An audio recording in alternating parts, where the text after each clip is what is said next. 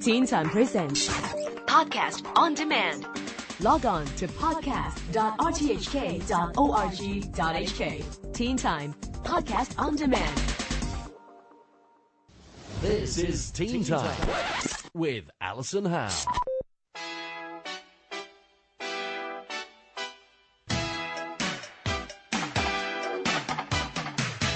Hi, this is Neil Chase, and welcome back to the Teen Time Science blog.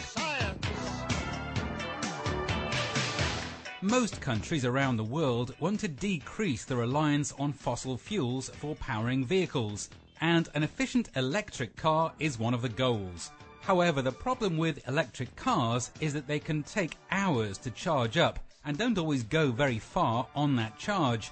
Compare that with filling up a car with petrol in about a minute and being able to drive for hundreds of kilometers. So the problem is developing a battery that charges up quickly and stores a lot of energy.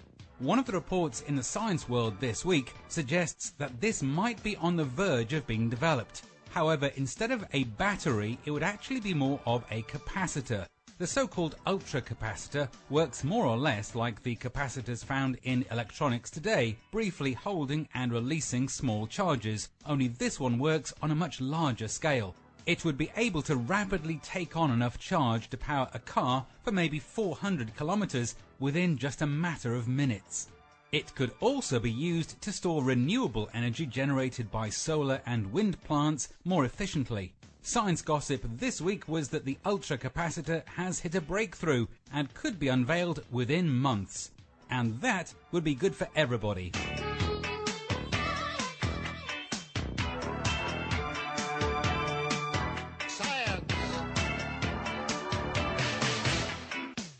The Space Shuttle Endeavour completed another successful mission last week, but with the Space Shuttle program due to wind down next year, what is the future for space travel?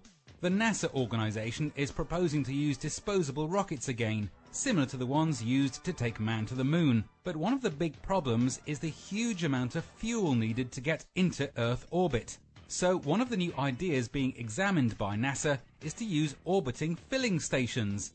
Then smaller, lighter and cheaper rockets would be used to take bigger payloads from Earth orbit to the moon and beyond.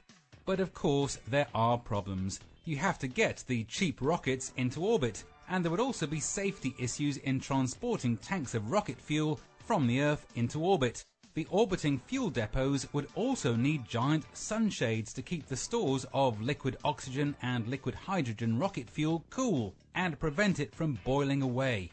So there are still big problems to overcome, but hey, nobody said space travel was easy.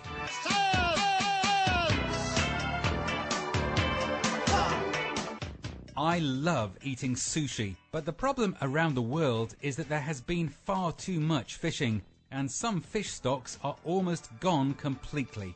Fishermen are heading further and further afield to find new and more exotic fish to try to fulfill our insatiable appetite for fish. However, in new research just published, the statistics are still really bad, but maybe things are improving. Some fishing grounds have had bans or strict quotas imposed on them, and that has seen some of those ecosystems improve. That's the good news. However, 63% of fish populations surveyed are still at unsustainable levels. Fish stocks have improved in California and are still quite strong off Alaska and New Zealand, but some of the fishing grounds off Europe are still looking bad and off the coast of Africa too. So, if you are a fish fan, ask at the market or restaurant and try and make sure it is coming from a sustainable source. The planet will thank you for it.